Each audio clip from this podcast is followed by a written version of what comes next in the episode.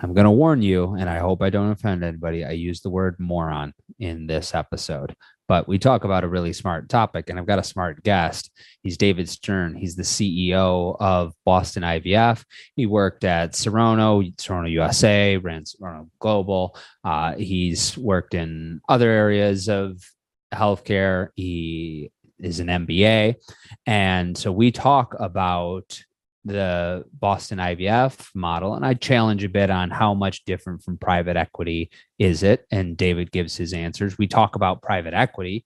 We talk about the the debt burden that is placed on the businesses purchased and not the limited partners and not the private equity firms. We talk about the obligations of servicing such debt, what that usually means for younger partners trying to buy in. Uh, we talk about what people that are exiting fertility practices need to know when they're selling at a price and the conditions that are placed for earning part of that money.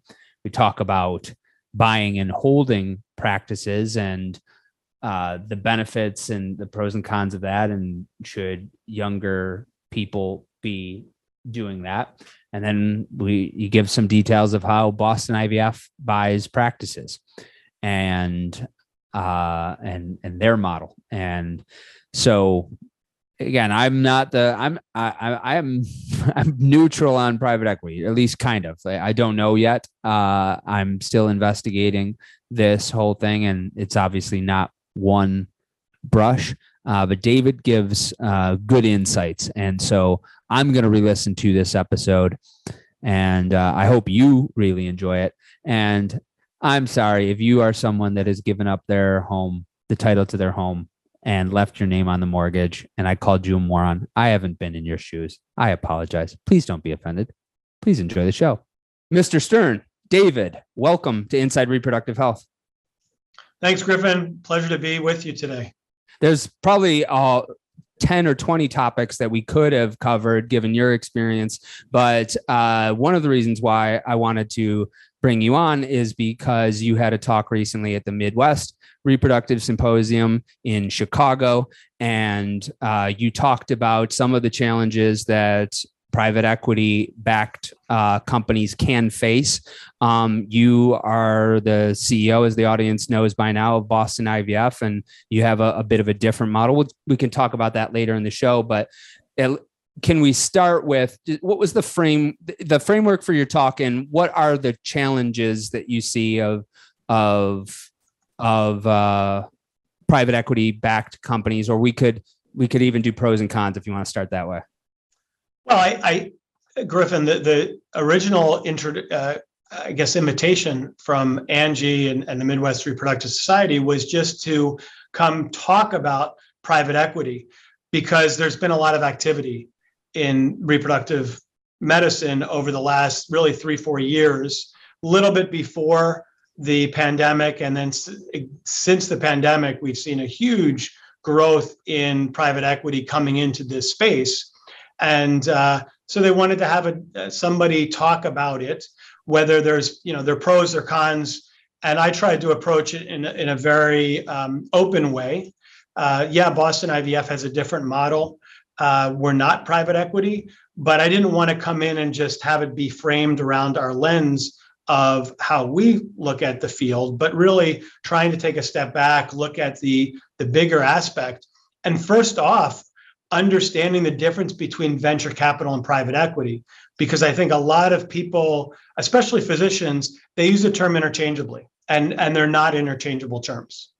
Yeah, uh, I've talked about that on the show too. I mean, and and I, I'll have you review my definition, because I know that there's some overlap, but uh, private equity generally uh, purchasing existing businesses, uh, generally taking a controlling stake in the company, generally looking to sell within three to seven years uh, at a higher multiple, either by reducing costs, increasing profit, both, um, and funded by limited partners, where venture capital also funded by limited partners, but generally purchasing or, or investing in companies at a non-controlling stake that are uh, nascent and they are hoping to scale and then sell out at a much larger profit. Is that is that, that a decent is a perfect recap? Perfect de- definition, perfect recap of them and the differences. I've worked for venture capital-backed companies in women's healthcare, and generally speaking, they are making a, a minority investment early stage and looking to help grow the business, whereas private equity, as you said, is coming in to an existing business that's already generating profit and making an investment at a majority ownership stake. Um, and their goal is then to be able to maybe make the, the company more efficient, uh, be able to drive growth in profit, and then flip it. And so absolutely, you know, they're looking to be able to sell it at several times what they've bought it in a short period of time, and then provide those uh, returns back to their investors. And that's why uh, they position themselves as a better investment option than just the normal stock market, where maybe you get a ten percent return in a good year. Um, they're looking at uh, multiples of that, much higher return, but also higher risk. I want to talk about those multiples too. When I, when I, when I try to explain the overlap to people, I can't necessarily explain the overlap, but what I tell people is watch Shark Tank, because it's normally a venture capital move, but every once in a while they make a private equity play, and you can actually see it in real time where Kevin O'Leary will just say, yeah, yeah like I like your company. It's make, I don't want this product that you're trying to get me to invest V C. I want your company. And I think it would be better if I was running it. I'll give you, uh, you know, I'll give you this much money for this person. So you can actually see where venture capital and, and private equity converge. Uh, and I do want to talk about um, what they, what they do to increase those multiples. Let's start with some of that uh, efficiency. What is it? The, what is the efficiency that private equity, uh, you know, purports to bring or aims to to bring? Well, first and foremost, I think that's part of the pros. The pros of private equity is that they are typically operating multiple businesses in different fields. Uh, sometimes, you know, you have healthcare private equity that also have some a dry good manufacturer or from or manufacturing company or, or or some other things, and so they're not specific to fertility or even healthcare in general. Um, and they have people who are very good operators. Uh, these are people that know how to run businesses. Again, they might not have any reproductive endocrinology experience, they might not have any healthcare experience. Sometimes they do, and sometimes they don't. But that's one of the benefits that they bring, is they know how to um, operationalize a business. So they can improve the efficiencies of the practices. They can bring back office improvements, uh, maybe in how financing is done or reporting, uh, customer relationship management, maybe under a centralized electronic medical record. They also provide resources for growth. Um, and, and so from that standpoint, those are some of the benefits that a private equity can bring. So when Richard Groberg was on our show, who's, uh, uh, you know, he's been the, the fractional C F O for companies before. He's helped different practices buy in and uh, or buy back their practices from groups. He's helped them sell to groups. In his view, Uh, he doesn't think that the networks so far have been successful in bringing that efficiency to bear. What do you think? I think um, I would agree with Richard for the most part. I, I believe an outlier is Prelude. I think Prelude has done a very good job at streamlining their network, where all the, from my understanding, and you know, you'd have to talk to G- T J directly, but my understanding is that they're all utilizing um, an electronic medical record for their group. They're utilizing an app for patients. And what they focused on is using technology and infrastructure from an I T standpoint to improve the overall patient experience, and probably also improve the back office uh, operations of their clinics. And, and so I do think that they have done a good job with that. Uh, you could probably, I think U S Fertility offers some of that as well from a from an uh, I T standpoint. Obviously, they have an electronic medical record. Uh, they have some marketing um, and um, you know, some other programs that I think they offer. But some of the other networks, I would question whether they've brought the value uh, to the I V F centers that they've bought. Well, half of the rest of the ones have been open for have been around for six months. So, uh, you know, it, it, does, just, it does seem like that. And there's a new one popping up all the time. That's what I mean. There's always a new one. And, and I, I had uh, um, some, the, the, the ladies that run uh, Rescripted on, and we were talking about the venture capital stuff. And I said, I, I'm, I'm not the jury. The market is the jury. And, uh, and only, t- only time will tell of, of all of these things. I, and in many cases, I'm not qualified to even analyze someone's business at that level. But it seems uh, that at least many have not been able to uh, provide that efficiency. And so why do you suppose that that is? I think I V F is still a very local business. And what I mean by that is I V F is complex. It's not easy. When you're running a dental practice, I think a dental practice is, is relatively easy, or, or um, another area of LASIK.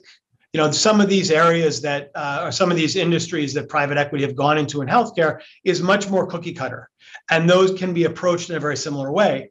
I V F has so much complexity because just looking at how is it being reimbursed? Are you in a state that has uh, insurance mandate? And when you're in an insurance mandated state, you have to practice differently than when you're in a state where patients are paying out of pocket.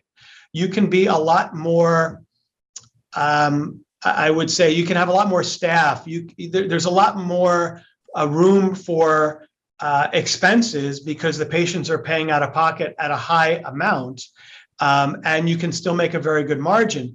When insurance is paying, you're already getting significantly discounted on what your fees are.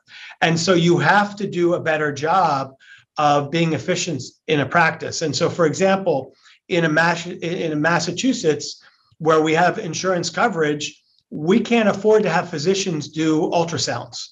We have ultrasonographers that do it. So the physicians can spend their time seeing patients because that's what's generating more revenue, is bringing more patients into the practice, not having a physician do an ultrasound.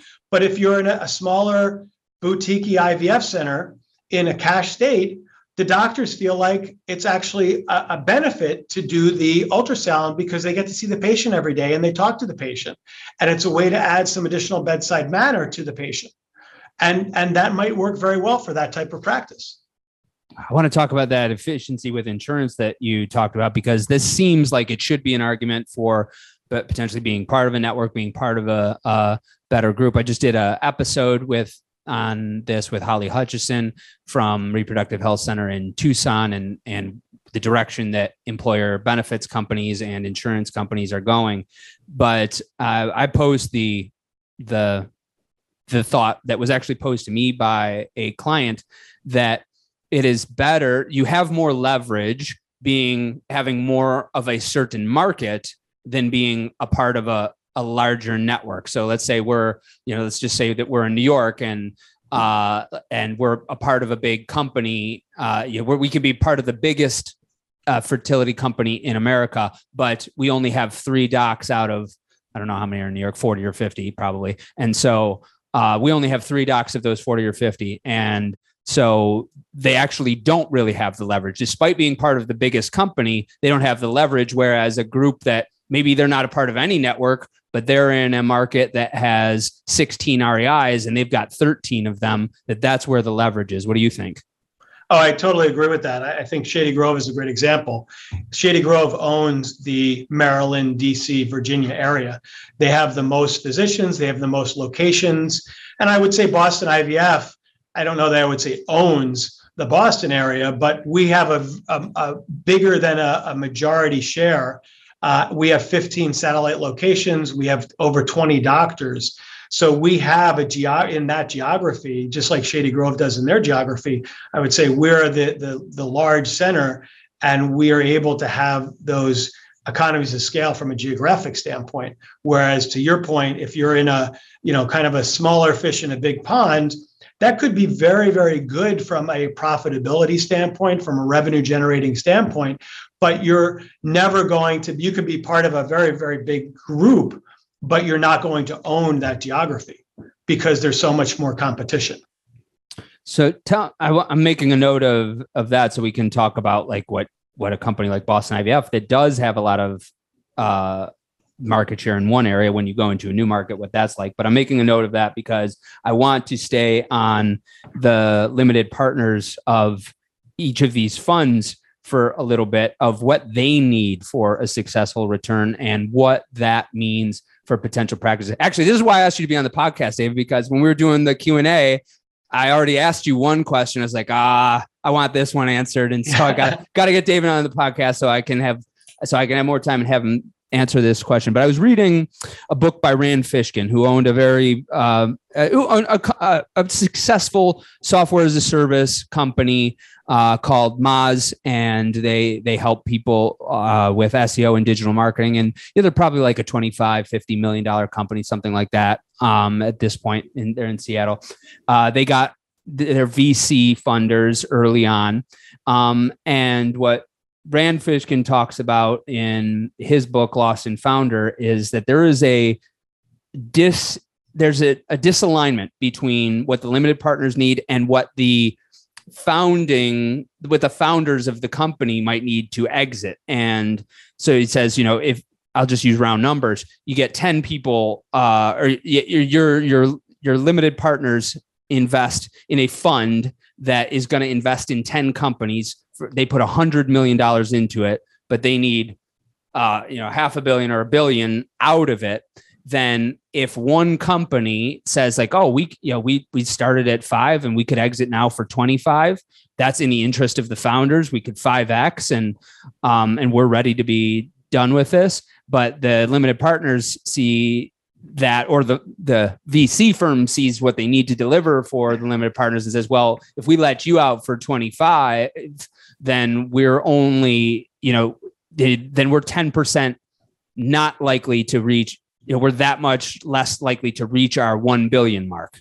And so, uh, so they have them hold on and, and maybe they are able to grow to that unicorn status and maybe they're not. Does that, first question is that, uh, does, is that a, have you experienced that? Second, is that also present in private equity? I think, Griffin, um, what I learned in researching for the presentation at the, at the Midwest Reproductive Society, I, I read several books and online articles about private equity, and I really educated myself. And I, quite honestly, I was shocked uh, by what I learned. Because like you said, a private equity has limited partners, and the limited partners are the ones that are funding it. The actual um, financial sponsors who essentially own the private equity company put very little bit of their money in. They're putting maybe ten percent of their own money in, and they're getting ninety percent from outside investors, those limited partners. Um, and then part of the way the mechanism works is when they buy a company, and you see this happening in the market today, the headlines for K K R, who's trying to uh, raise eight hundred million dollars uh, to offset the cost of buying E V R M A. They're going to an outside fund, a, a bank or a credit, private credit, to take that money and to offset some of the costs they're using to buy it. Now, the debt to service that loan is borne by the individual company, not by the investors and not by the private equity. So if you have, it's kind of like your mortgage. It's like if you're paying two thousand dollars a month for mortgage, um, the company bought you and you're still paying the mortgage out of out of your operating expense. You hold the mor- like like any like any uh, moron with uh, with a spouse that lets them talk, you know, getting divorced, something lets them talk them into uh, uh, well.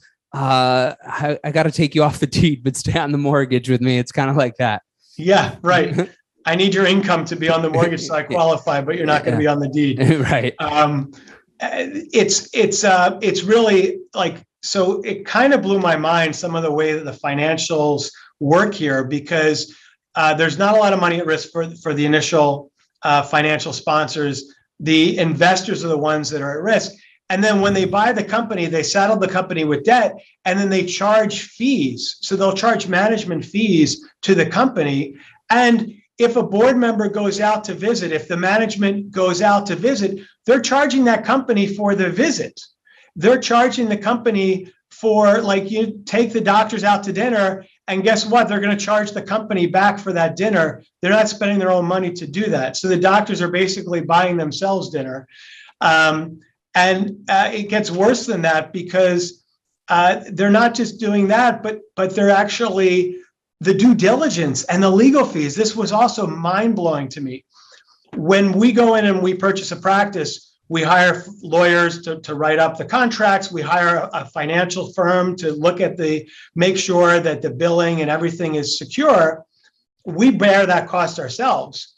Private equity charges that back after the deal is done to that company. And so they're basically not putting, again, any of their money at risk. Um, and they're pulling money out of the organization. So the limited partner needs that return. And, and you're right. There is a basic period of time where they can get that return.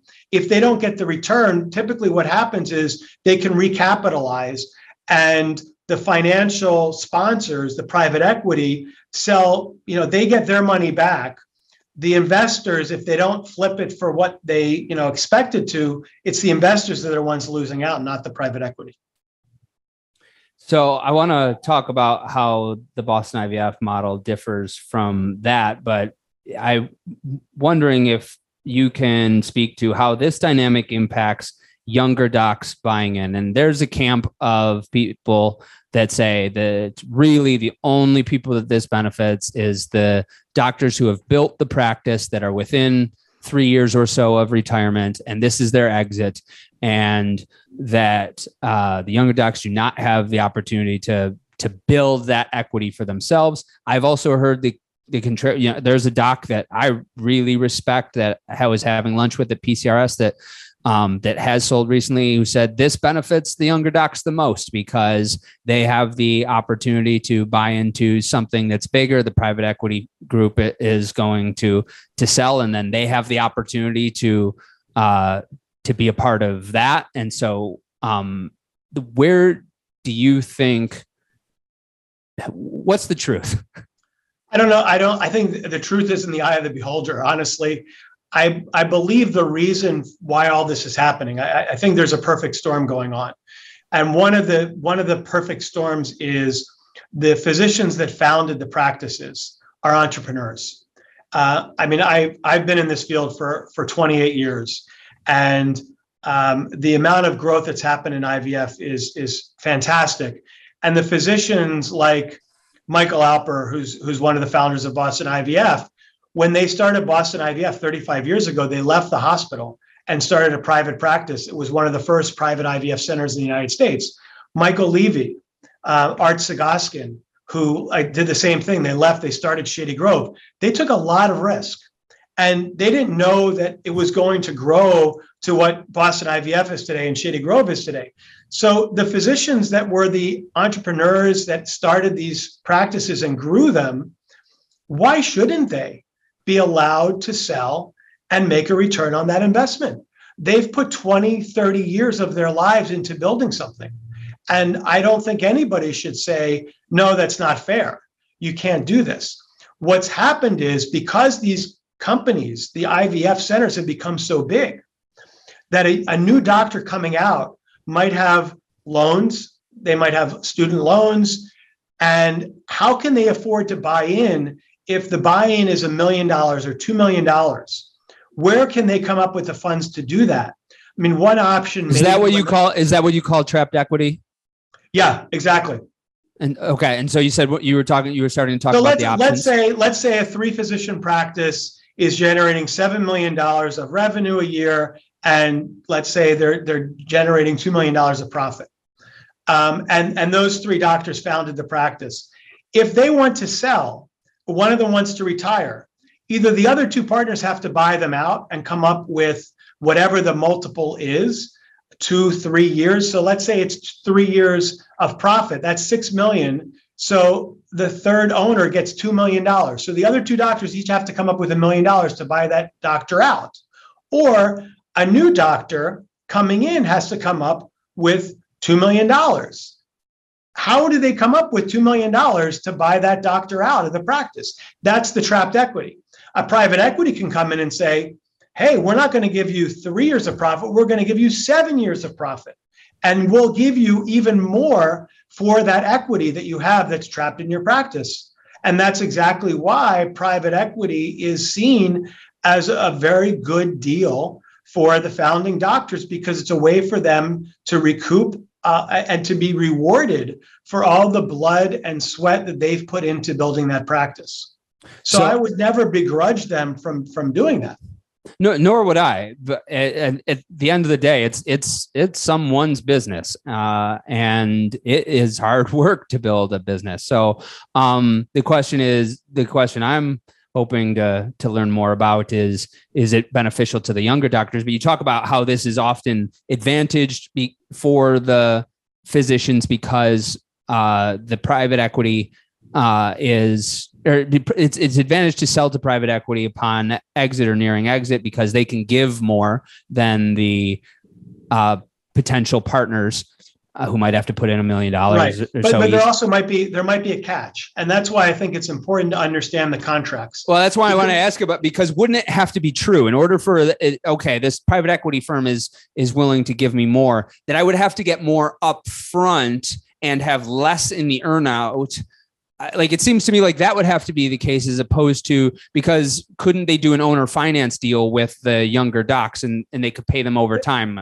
They they could. And I think the question is different private equities have different models. So in some models, the person that is being bought out needs to reinvest. I, I was on a board of directors of a company that got bought out by private equity, and the senior management had to roll some of that money that they got paid into into the new new vehicle, the new uh, private equity company. Um, so that's not unusual that, let's say the doctor gets bought out, but they have to put in twenty or thirty percent of that money into the current you know business, and then we'll get an earnout at the end when the private equity flips. The question is, will the private equity flip? And if they don't flip at the multiple, because they're targets, if you don't hit your target, then you don't get, you know, that money back. That money is sunk. It's lost. It's just like the investors. You put money in, they didn't hit the targets. Sorry, but you're never going to get that additional thirty percent that you thought you were going to get. And so that's where there have already been cases where physicians expected to get a, quote, a second bite at the apple or another bump, and the private equity didn't hit their targets. And so the physicians, not only do they not get money, but sometimes there's a clawback provision that the doctor has to give some of that upfront money back because the private equity didn't make the profit targets that they were supposed to make. Is that sometimes phased? So, you know, for example, we're looking at a profit sharing plan that accounts for, okay, if if, if you don't make this profit threshold in Q one, you can make it back in Q two, uh, and you, you can make it back for Q one. You can make for for the rest of the year. So is it ever phased, or is it typically in one window? And if that one window isn't reached, then there isn't the opportunity to. Uh, the, yeah. the simple answer to that is it could be both, but I'll give you a real world example. My wife's best friend is an O B G Y N who was bought out by a private equity in December. She does not, she was given a term sheet. She's never seen her contract. She's never seen what her targets are. And all forty of the O B G Y Ns are below their targets. But the company that bought them hasn't actually showed them what their targets are. They just tell them that you're not achieving your targets. So there's not a lot of transparency there. And that's a real world example that, that just happened, not in reproductive health, but in O B G Y N. And I think that happens a lot. You know, people are, are kind of lured by the shiny object of, hey, here's all the money up front. But then they don't necessarily get the clarity on, well, what are the targets I'm going to have to hit? And are they realistic targets? I've seen pitch books from investment bankers where they're projecting three-year growth rates, which are totally unattainable. And honestly, I would say fraudulent. There is no way that you can grow a top-line revenue by twenty percent and your profit by one hundred percent. You're, you know, you run a business, Griffin. There's no way that you can bring in twenty percent more top line, but expect to, you know, unless you're going to cut, you know, all, all of your staff and be a one-man show, it just isn't realistic. And yet some of these investment bankers show these pitch decks and they, you know, show, oh, look at I V F, it's growing at double digits and we're going to be able to grow this. And really, I think now with the pending recession, a lot of those private equities might be sitting here in a year and saying, wait, what happened to this growth that the investment bankers promised me? So you, people are pitching things that often include a window for achieving goals that perhaps from the pitch book from the very beginning might be a completely unattainable projection. So why uh, why aren't doctors, maybe they are in some cases, I, they are in a couple cases. Why isn't it more common to see doctors say, okay, we'll do an owner finance deal for the, uh, we'll, we'll, we'll do an owner finance deal for the for, practice. For like the people, people do that in people do that in real estate. Sometimes they'll say, like, if they don't want to get hit with a capital gains tax, for example, yep. They'll say, okay, I'm your bank and the equity of the house is what your is, is how I'm financing this.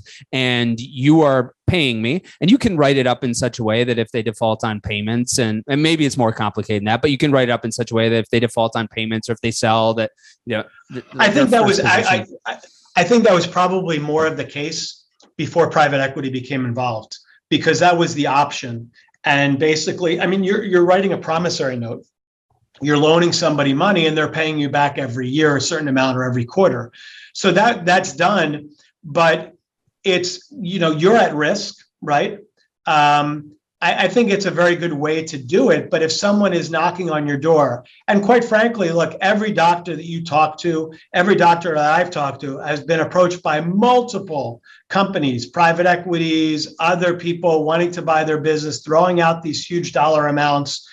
And so it becomes a, a fact of, do I get the money from the private equity like this, or do I do a five-year deal with my, you know, associate physician so they can buy in and I retire in, in five years? Maybe that works for some people, but it's not going to be at the same dollar figure as they're going to be offered by an external company.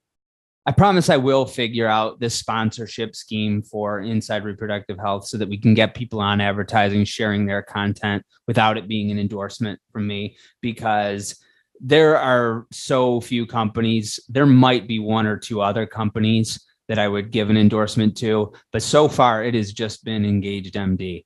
And the reason is I'm just not qualified to be able to talk about a certain company's performance. It would have, they ha- it would have to be so disproportionately positive.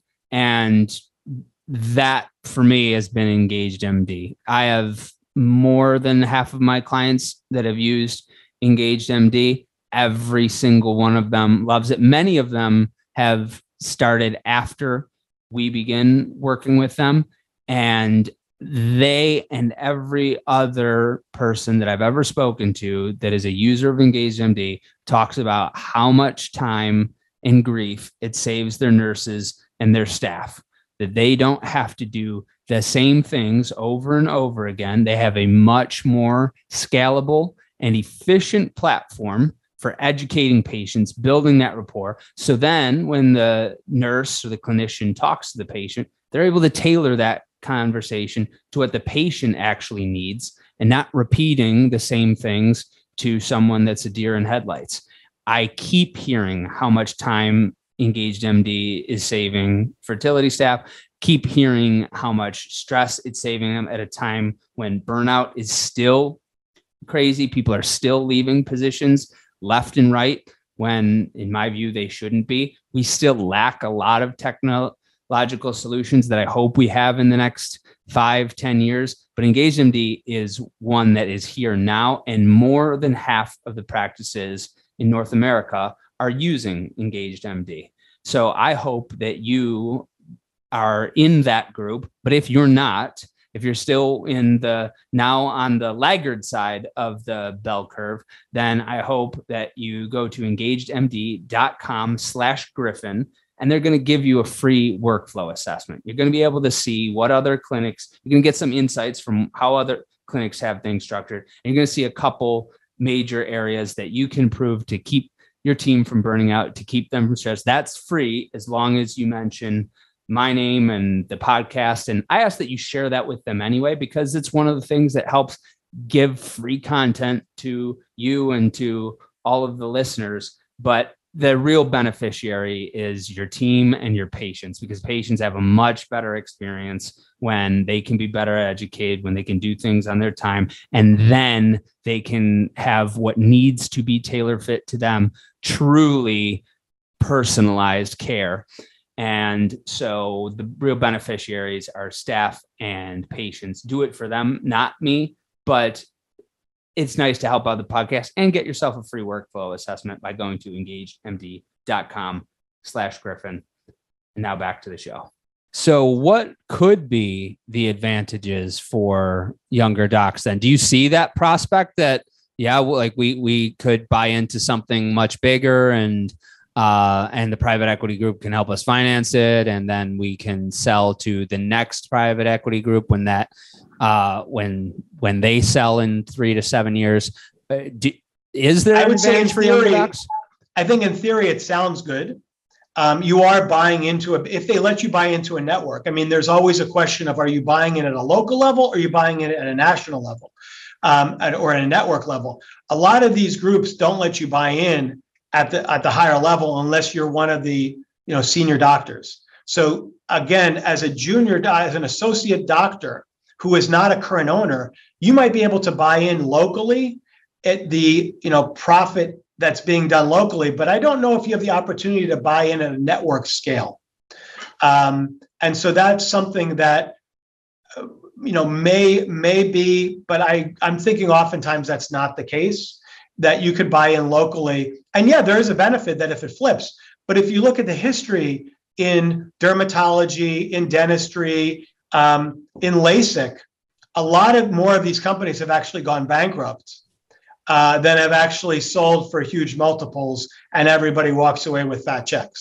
So unfortunately, it's a lot of the nurses and the doctors that end up having to pick the pieces off of the ground because the parent company went bankrupt and they're left without jobs, or they now have to start a new business and try to find financing to, to build a business themselves.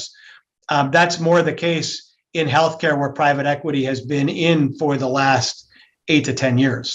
That what and, happened and, with the IntegraMed situation? Uh, that's, yeah, the IntegraMed, I think IntegraMed was honestly just bad timing, but you had Laura Katz Olson on your show, and she wrote this book, Ethically Challenged, about private equity in healthcare. And she has numerous examples from all these other healthcare industries where one after the other has gone bankrupt.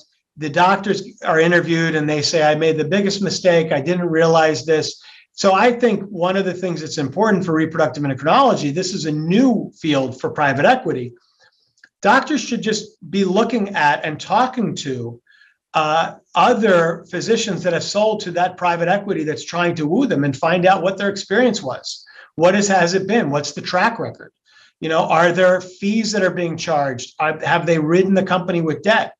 Just talk to other groups that have already gone through it with that same private equity to find out. Um, I, I think I think that's you know that's kind of the doing dil- doing diligence on the physician side that they should be doing. Sometimes they're worried about the N D As, the people that are in those deals, especially the people that are unhappy. They're worried about uh, will I be in violation of my N D A if if this person calling me asking me how my experience would work. But I but. But then again, some others aren't. I guess they're. Yeah, I think they, they won't go on the record, but I've, it seems to me like many of them will talk to another physician, especially if it's I in think person, kind of, especially yeah, if there's a they'll beverage. Warn, they'll warn them. Um, in this book, there was a reproductive endocrinology practice that was interviewed, and one of the physicians is still there, and very bluntly said, I mean, his name is is in the book, and he says they cut our nurses. They replace them with medical assistants who were not trained. They don't let us buy supplies. When something is old, we used to replace it when we were when we owned the practice ourselves. Now we're told make do with what you have. So, you know, physicians, I think the real other aspect of this is a lot of the physicians are used to being their own bosses. They built the practice, they decide what they want to do. And now they have a business person who's telling them what to do. And that's another important question, is who makes the decision? Is it a business decision or is it a clinical medical decision? And not often, you know, in what I've read, a lot of times the decisions are made purely on a business rationale for profit, not on uh, what's right for the patient or what's right medically. So it's not immediately obvious to me where business operations end and clinical operations begin. I don't think it's like a completely, yeah, there's not like a, a, a supremely thick line always. And sometimes uh, it seems like there's overlap, and you use the example of ultrasound. I've used that example before, but you said, you know, like in the state that we're in, what, what insurance reimburses for, we can't afford to have a doc using uh, or doing ultrasounds. We have techs for that. And some docs would listen to that, David, and say, that's a business person telling me how I can practice because of business considerations. It's it's a, well, I would argue actually that an ultrasonographer who has credited accreditation in ultrasonography, it's probably, a, and the doctors will, you know, our doctors admit that they can do a much better ultrasound than the physician can, because they're trained and that's what they do. And a lot of, you know, we have ultrasonographers that are per diem, where they'll work in a hospital doing ultrasounds and they'll come, you know, a couple of days for us and do them. So they're more uh, efficient and they're trained, even though they're getting paid less. Um, they're more of a specialist than a physician is who's doing ultrasounds. You could be one hundred percent right about that, but there are still physicians that want to do it. And- oh, uh, yeah. And, and, you know, one of the important things, it sounds a little corny, um, but the Boston I V F, our model is we want to do what's right for the patient first and foremost. So we believe, and, and this is instilled because the physicians founded the practice. And I'm not a physician, I'm an M B A, but I can tell you, I don't mess with the lab, and I don't mess with the physicians, um, because those are the two most important assets that we have in our company. And I'm never going to tell an embryologist if they want to use a certain media and they want to use a certain microscope or an incubator because they get better success rates. It's in my interest as a business person to make sure we get the best success rates that we can, because our patients are going to be happy, our referring physicians are going to be happy, everybody's going to be happy. So I'm not going to cut corners and say, hey, I got a great deal on this media, you know, from A B C Media Factory, and it's not the same quality as Irvine or Cooper, but you got to use it because we're saving money. Same thing with catheters. We have physicians that choose different catheters. We don't have one catheter. We let the physician who's doing the transfer use the catheter they feel comfortable with. It costs us more, but the physician feels like they're doing a better transfer, and they're more comfortable doing it. So who am I as a business person to tell a physician how to practice or an embryologist how to practice? But even if it's the partner physicians, the most senior partner physicians that say, you know what, uh, I use this catheter. I use, I use catheter C all the time. It's cheaper than catheter B, and I use it all the time and it works great. So everybody else is using catheter B because it's cheaper and I think it's good. Isn't that still a business decision made for the rest of the group when when things like that happen? Or in the case of ultrasounds, like, okay, I'm the founding physician, I've been uh, and my part my senior partners agree with me, uh and we don't think we we believe that an ultrasound tech can do a much better job than a physician, and we uh can't afford to do it. Isn't that still a business decision that the that the the like it's still it's a, it's a business option. Yes, it's a business decision, but it's being made by the clinician. And, and I think the clinician is the one who determines whether we'll have an impact on the patient or whether they'll have an impact on their success rates. And at the end of the day, the patients are coming to a practice, and they're, whether it's insurance or a patient paying, they're paying to get pregnant. They're paying to have a baby. So if the clinician, the you know senior physician, has made that determination, they feel that it is maybe a business decision, but the practice medically is not going to suffer. I'm not, I, I'm not qualified to make that decision, but absolutely a physician, if Michael Alper, who our medical director, makes a decision from his medical director, he's, he's the one who's the clinician that's making the decision. So I think, because- I think that's something that physicians need to take into account too, that I, they, that it can be other physicians. They don't always agree on, as oh, we no, know. No. Uh, and well, so, so one of the things, you know, one of the things that's unique when I was, uh, when, when I was on the industry side, I ran the U S for, for E M D Serono. I ran global for Merck Serono. I've been in my twenty-eight plus years, probably seventy-five percent of I V F centers in the United States. There's a handful of I V F centers that actually look at key performance indicators, K P Is. Now, private equity is, that's one of the benefits. They'll look at these K P Is. But one of the things that we do at Boston I V F is we blind the physicians, but we'll look at transfer rates. We'll look at pregnancy per transfer by physician with a blinded letter for each physician. And we'll be able to see how everybody stacks up. And if people fall below a, a standard deviation, we have that doctor go work with somebody who is above a standard deviation to get retrained. Um, and it's done, you know, in, in a in a very respectful way. Nobody's name is in front of anybody. Nobody knows who the poor performing ones are. But we look at this and we try to then make, uh, re- whether it's training or or other ways, like we might have one of the top physicians in our grand rounds do a thirty minute talk on how do they do an embryo transfer? What are, what are their kind of secrets, so that everybody learns and improves. But you're absolutely right. You know, physicians will all have different opinions. Um, and that's where the data, collecting the data, looking at the data on a regular basis, it's hard to argue with the data. Every physician always wants to see, uh, uh, you know, double-blind, randomized controlled trial, because you can't argue with that data. It's the same thing if you have key performance indicators. Oh, well, the prioritization of those key performance indicators adds another variable. But let's talk about the Boston I V F model, because uh, that was a question. That was the question I did have for you at M R S, which is, I said, OK, David, like there's all the there's these uh, considerations for private equity. But uh, Boston I V F was acquired by a company that is uh, traded on the European stock market. Um, and so which of these considerations also apply to your model? And you gave your answer, and I'll allow you to give your answer here. Boston. So let me just give you a, a little bit of a correction, because Boston I V F is majority owned by Eugin Group.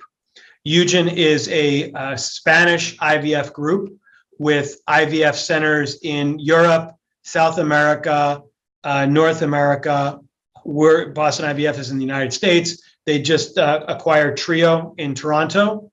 Um, but besides E V R M A, probably the largest global I V F group. Um, and they were acquired in uh, twenty, uh, April of twenty-one by Fresenius Medical. And we fall, Eugin falls under the Helios Healthcare Group in Fresenius. Fresenius is a twenty-nine billion dollars uh, market value company. Uh, they own a private group of hospitals, the largest group of private hospitals in Germany and Spain. And so the I V F group falls within that. So in their medical, in their medical group. Our model is we're strategic. Eugin only does I V F. Eugin doesn't have O B G Y N or dermatology or anything like that. They just focus on I V F worldwide. Boston I V F, we only do I V F. So we're strategic. Um, there are other groups in the U S like that as well that are strategic, but we're what we would consider a strategic acquirer. We don't have other healthcare businesses or non-healthcare businesses in our group. We're just doing I V F. Because we've been doing I V F for thirty-five years, we're physician run uh, with a management team. We make clinical decisions based on what I just said, um, the best interest of the patient. And for the thirty-five year history of Boston I V F, uh, the mindset has been do what's right for the patient and the money will follow. And so that's our philosophy. That's also Eugin is very hands off. They are obviously there are targets that we have financially, but they never burden a doctor with that. Um, as the C E O of the Boston I V F network, yeah, I have targets that I have to meet. And when I don't meet those targets, I've got to explain why we haven't met them. But we're not looking at, we're looking at realistic growth. We're not looking at doubling. We're looking at what will the market grow at? What will we think is reasonable? And we set our own targets. Um, and it's like any other business. When we set a target, we're expected to achieve on that target, but we're not going and saying we've got to grow at a fifty percent rate in one year. We have realistic targets. What we also do is we see ourselves more as a physician partner.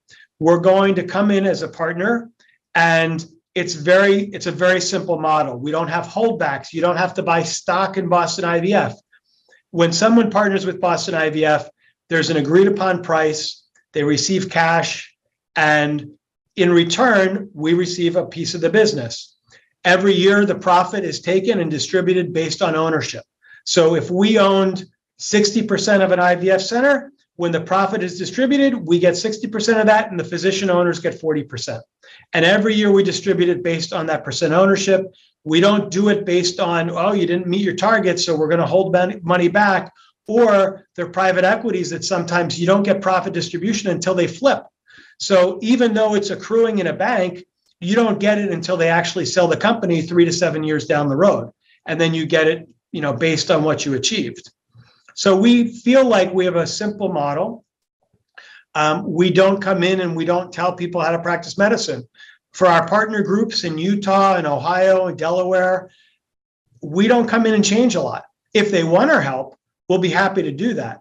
We do have data analytics. So we have a team of data analysts that will help them uh, look at their data and, and look at key performance indicators. We've got a group of marketers.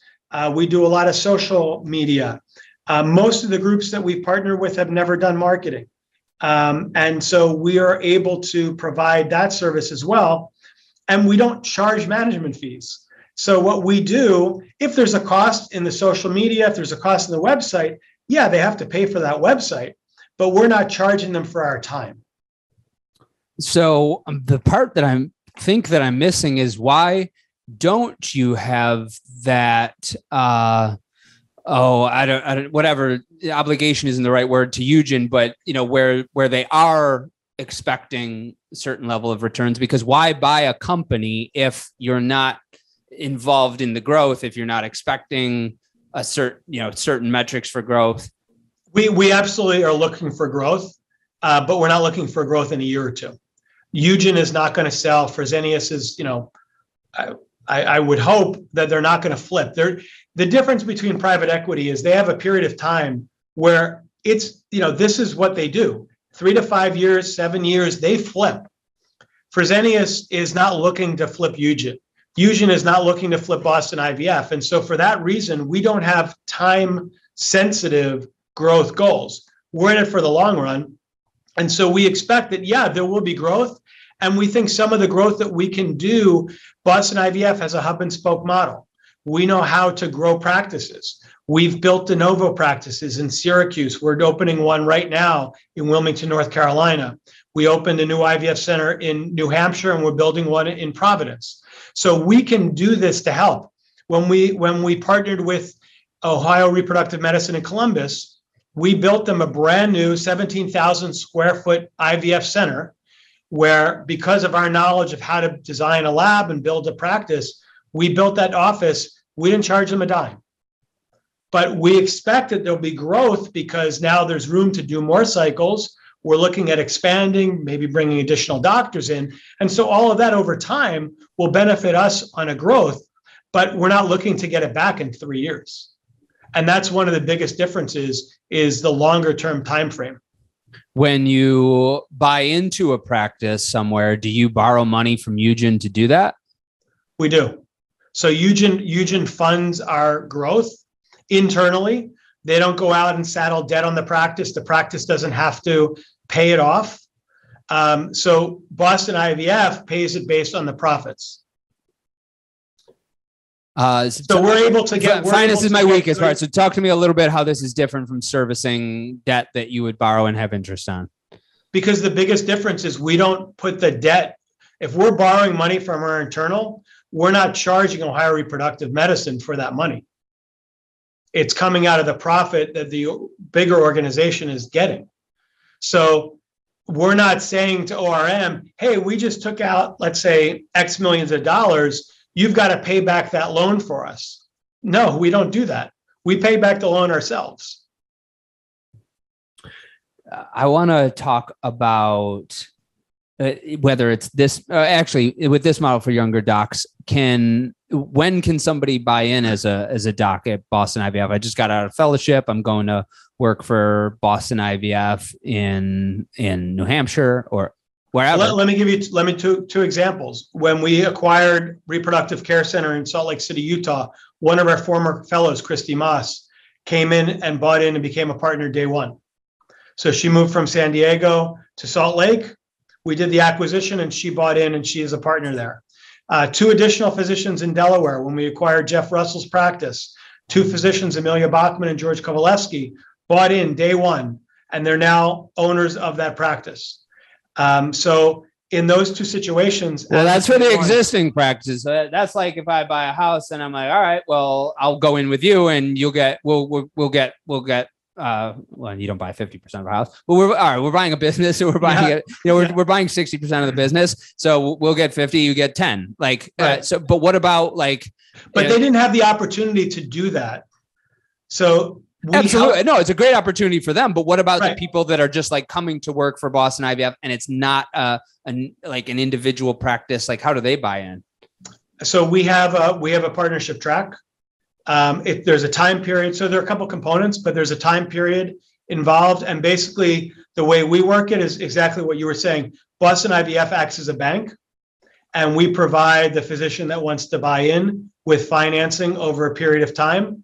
We try to model it so that they get an increase in salary, they get a, a profit distribution, and their payoff every year would be more than covered based on their profit distribution and, and their growth. How it for the, you said that some folks can buy, like for other networks, they can buy in maybe at the, at the group level, but not the network level. When somebody's buying into, a, you know, when Boston I V F you know, acquires a, Uh, a practice in in Smithtown, U S A, uh, is that person that, and you have to bring in an R E I, and so and they're becoming a partner from day one. Is are they just uh, a partner in the Smithtown practice, or are they also a partner in Boston I V F? So everything is localized, and I think that's another advantage of our model. If Utah performs very, very well, and Ohio doesn't, Ohio or Utah is not saddled with the loss in Ohio. Utah is its own entity. So they're responsible for their own. If they do great, they share in those profits. If they don't do well, they're insulated, and another practice that's doing good in our network isn't affected by a practice that's not doing well. So I think there's a lot of security in that. So the answer to your question is if someone's buying in, they can buy in at a local level, or if they want to buy in at a higher level, they can, but we don't force them to. So it's entirely up to them if they want to buy in locally or if they want to buy in at the network. While we're talking about uh, younger physicians, I read a paper from Yale that talked about the benefits of buy and hold businesses, just like just like the, the stock market. The, the, the buy and hold strategy is often better than the flip strategy. They cited a couple things. Um, one is you know, the equity that you're building yourself, the compounding that comes from that, uh, the, the, you know, capital gains and any other taxes that can come from selling, redeployment risk. If you sell and, and maybe you're not as successful at the next venture. Uh, so they made the case for start a business, invest in that business, and hold it your own damn self until you're ready to, to not do it anymore. And so our, our younger docs losing out by not doing that as much. And because they're coming out saddled with debt, because practices are more expensive, but are they, are they losing out by, because they're not creating a business for themselves, putting in that sweat, sweat equity, them getting the other partners, them making the efficiency, and then and owning, you know, one hundred percent of it, or eventually until they sell to their other partner. Are they are they missing out by not doing that? I think they could be. Absolutely. I, I mean, look at yourself as, as an example. You know, you build a business, you're growing it, obviously, and you're going to reap the benefits from that. Uh, I look at Spring Fertility. Peter Klatsky is a great example. You know, he got out, he started a business, and he's growing it, and he's doing a phenomenal job of growing that. So yeah, I think the benefit of what you're saying is you're investing in yourself. and you're going to be, you know, either successful or detrimental, but it's your sweat equity. And as a, I would much rather bet on myself because I have control, and I know if I want to work hard, I'm going to go see, you know, all these patients. Um, I, and and uh, I think one of the one of the challenges of a model when private equity is buying out a physician, and you lose that incentive for the physician to have control over their own ability to grow, I would be concerned from a private equity. Uh, we think physician ownership in Eugin is very important. Physician, so Eugin's model is never to buy one hundred percent.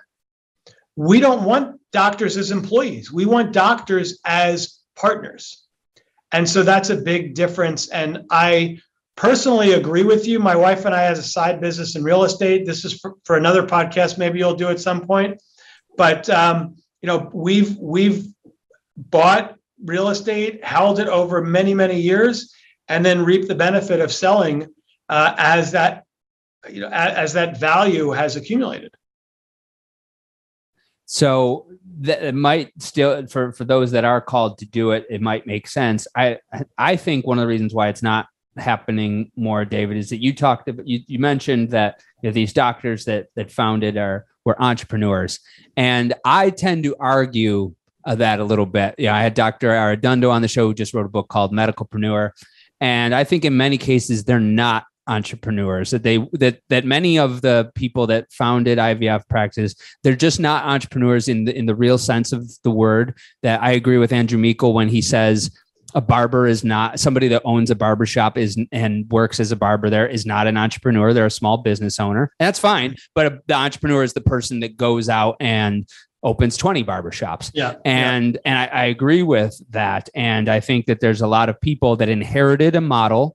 I wrote this article in twenty eighteen, and of all the articles that I wrote that I'm like, oh, I wrote, do, do I st- do I even still think that way? I read that article. I'm like, yeah, I still feel that that's true, that, that many practice founders in the nineties or so inherited a model that was more or less the same as a, the general practitioner's model from the mid twentieth century. They made money and did well because they have a trade that is highly in demand. And because their trade is so in demand that it allows you to not, you don't have to be perfect in every area of business when you are that in demand. And it allows for a lot of error that many other businesses, uh, they, they have to get better at. And that because of that, I think that there's a lot of people that started practices then that weren't entrepreneurs, but now entrepreneurs are in the space, whether it's Eugin and Shady Grove and the Michael Alpers and the Michael Levy's and the T J Farnsworths and all uh, Kindbody and G- everybody.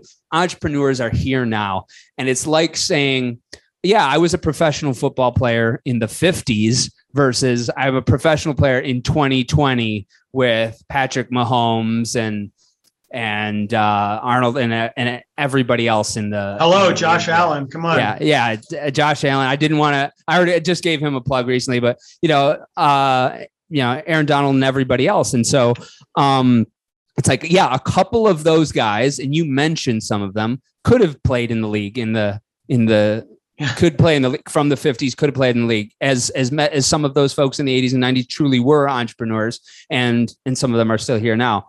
But it's there is that level of difference. So um, I, I agree one hundred percent with you, um, Griffin, and and you know thinking about it, um, I, I would all I would add in Bill Schoolcraft and and Richard Scott and Alan Copperman. You know these are are people that are incredibly bright, gifted physicians who have changed the way we practice medicine in reproductive endocrinology. And so you can have both a business entrepreneur or you can have a scientific entrepreneur. And uh, yeah, th- then there's a lot of people, it's like anything else. You have the early adopters and you have the people that are kind of driving forward. And then you have everybody else who's just kind of like, hey, yeah, that looks good. And a lot of medicine is about, oh, I don't want to try it until somebody else does it and shows that it works. Um, so I, I think you make a very, very good analogy. Um, I think there's also an aspect where I've I've heard this from, from many physicians, and I think this is true when they were in residency, when they were in fellowship, when they were coming out. They worked weekends, you know, they worked late. And today, physicians coming out are saying, hey, I want to have a work-life balance. Uh, I want to work three days a week or four days a week. We, we have physicians that come in and say, I've got a young family. I want to spend my weekends with the family. I don't want to take call. And hey, that's great. Good luck in a practice that might let you do that. But there aren't a lot of practices out there. I mean, you're kind of coming into a field where you've got to be available when the patient's needed. We do three hundred sixty-five days uh, a year. We're doing retrievals on Saturday and Sunday. And if you don't want to take call on the weekend and you don't want to do, like, maybe this isn't the best practice for you. So there's a maybe a little bit of a difference of people's mentality of what they're looking for, and maybe a little bit of an old school, hey, um, you know, you gotta you gotta put in a lot of time, you gotta work really hard. I mean, it's like anybody starting a business. When you're starting a business, uh, you know, you're working twenty-four seven, you're not taking vacation, you gotta get this thing off the ground because it's gotta be successful. Uh, with regard to that, I know that I'm, I pissed a bunch of people off by saying that, and uh, I I am not dismissing what people have accomplished. I know that, and, and half of them will probably be my clients, but they're, you know, I, if you built a group and you've had a successful practice, uh, that that's a tremendous accomplishment. I'm making the distinction between small business owner or practice owner and entrepreneur. And I don't even put myself in the entrepreneur category yet, David. I don't think I've earned it. I think entrepreneurs are faster. They put capital at risk more, whereas I will tend to, as opposed to putting capital at risk, for example, I'll, I will stay in and do things myself for a little while, and then we can afford to do it and, and, and then hire more people. So like, I feel that I'm expanding on the entrepreneurial spectrum. If Elon Musk is a hundred and someone that never does any kind of venture is a zero, probably, you know, I'm probably like sixties. I don't know, but, and I, and I, and I'm moving towards that, but I don't think that I'm there yet. I think real entrepreneurs uh, are the ones that they start companies, they put these entire systems in place. And many people are practitioners that have been able to have successful practice. And that there's something to be said for that too. You can live a nice life like that. And, oh, and maybe, and and, maybe and it's the life of, that you want a lot more than the other one too. But a lot of entrepreneurs also have a different way of looking at things. And so they have an idea that might differentiate. And then they have the, I mean, a lot of people have great ideas, but the entrepreneur is the one that puts into practice, steps on the gas, you know, and ignites it so that it really becomes something. So I want to let you conclude how you want to conclude. But before that, I do want you to look into the David Stern crystal ball that you don't have. None of us can predict the future of the economy, but you mentioned the recession. I've been preparing for recession since the last one, man. I started my career in oh seven. I'm from Buffalo. I'm always ready for recession, David. My whole company is built on being ready for it. And I thought, I said in two thousand fourteen, I was like, this feels a lot like two thousand seven. I've said it every year since then, and I've been wrong. And, uh, and so It, it might not happen now. What do you think is going to happen? And what do you think that means for the fertility field?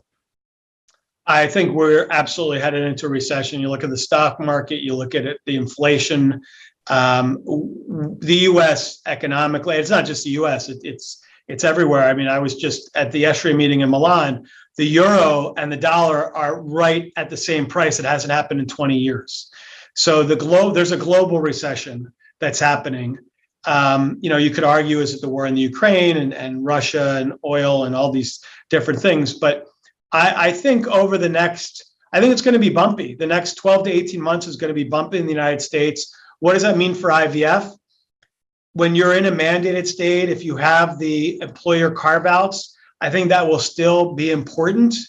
I think it will be harder. I was just talking to someone right before I got on with you who's telling me on the West Coast, they're already hearing that doctors are feeling um, they're not seeing the growth that they saw in twenty-one.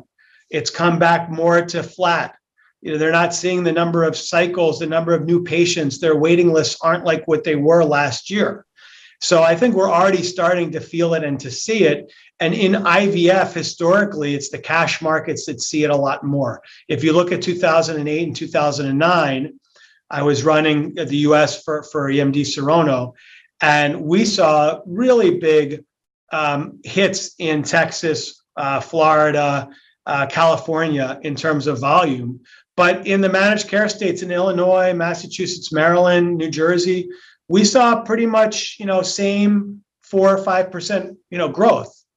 Um, and, and so that's what I would expect. I, I don't think we're going to be seeing double digit growth that we've seen in twenty-one.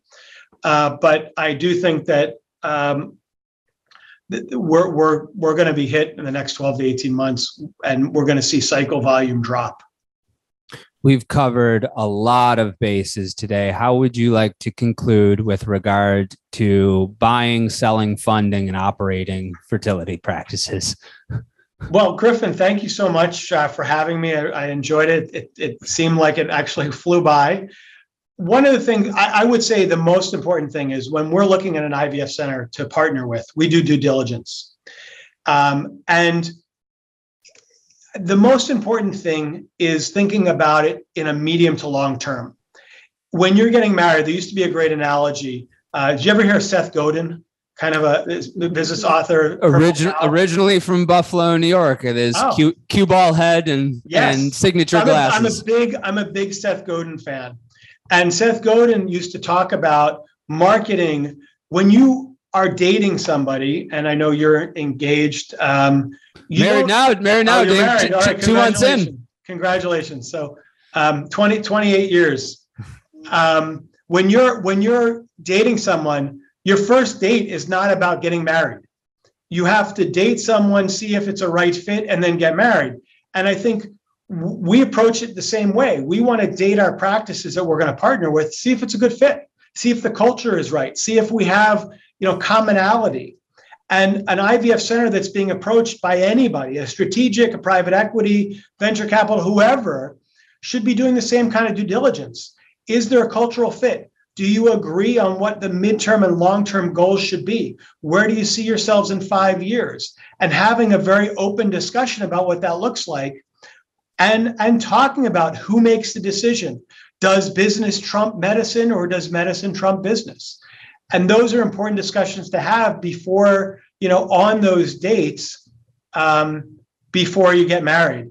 I, I was, you know, with COVID, we've gone out, and it's very important. We go out and we do site visits. We want to look at the I V F center. We want to talk to the physicians. We sit down with them. I can't tell you the number of deals that we haven't won where the other party that wins has never set foot in an I V F center that they're buying. They've never met the physician face-to-face. It's all been on Zoom, and they do a video tour. And if I'm spending that kind of money, now, granted, when private equity is doing it, it's not their money, it's someone else's money. But it's kind of like going in to buy a house and doing it on a Zoom video and never walking in that house. That's kind of scary. Um, and so if a physician, if I'm a physician selling my practice and I never get to meet the person and they never come to see what my practice looks like, I would think long and hard about, are they the right partner for me? Yeah, yeah, you're not... Uh... It's it's definitely, there's definitely missing something between that point in the date and marriage.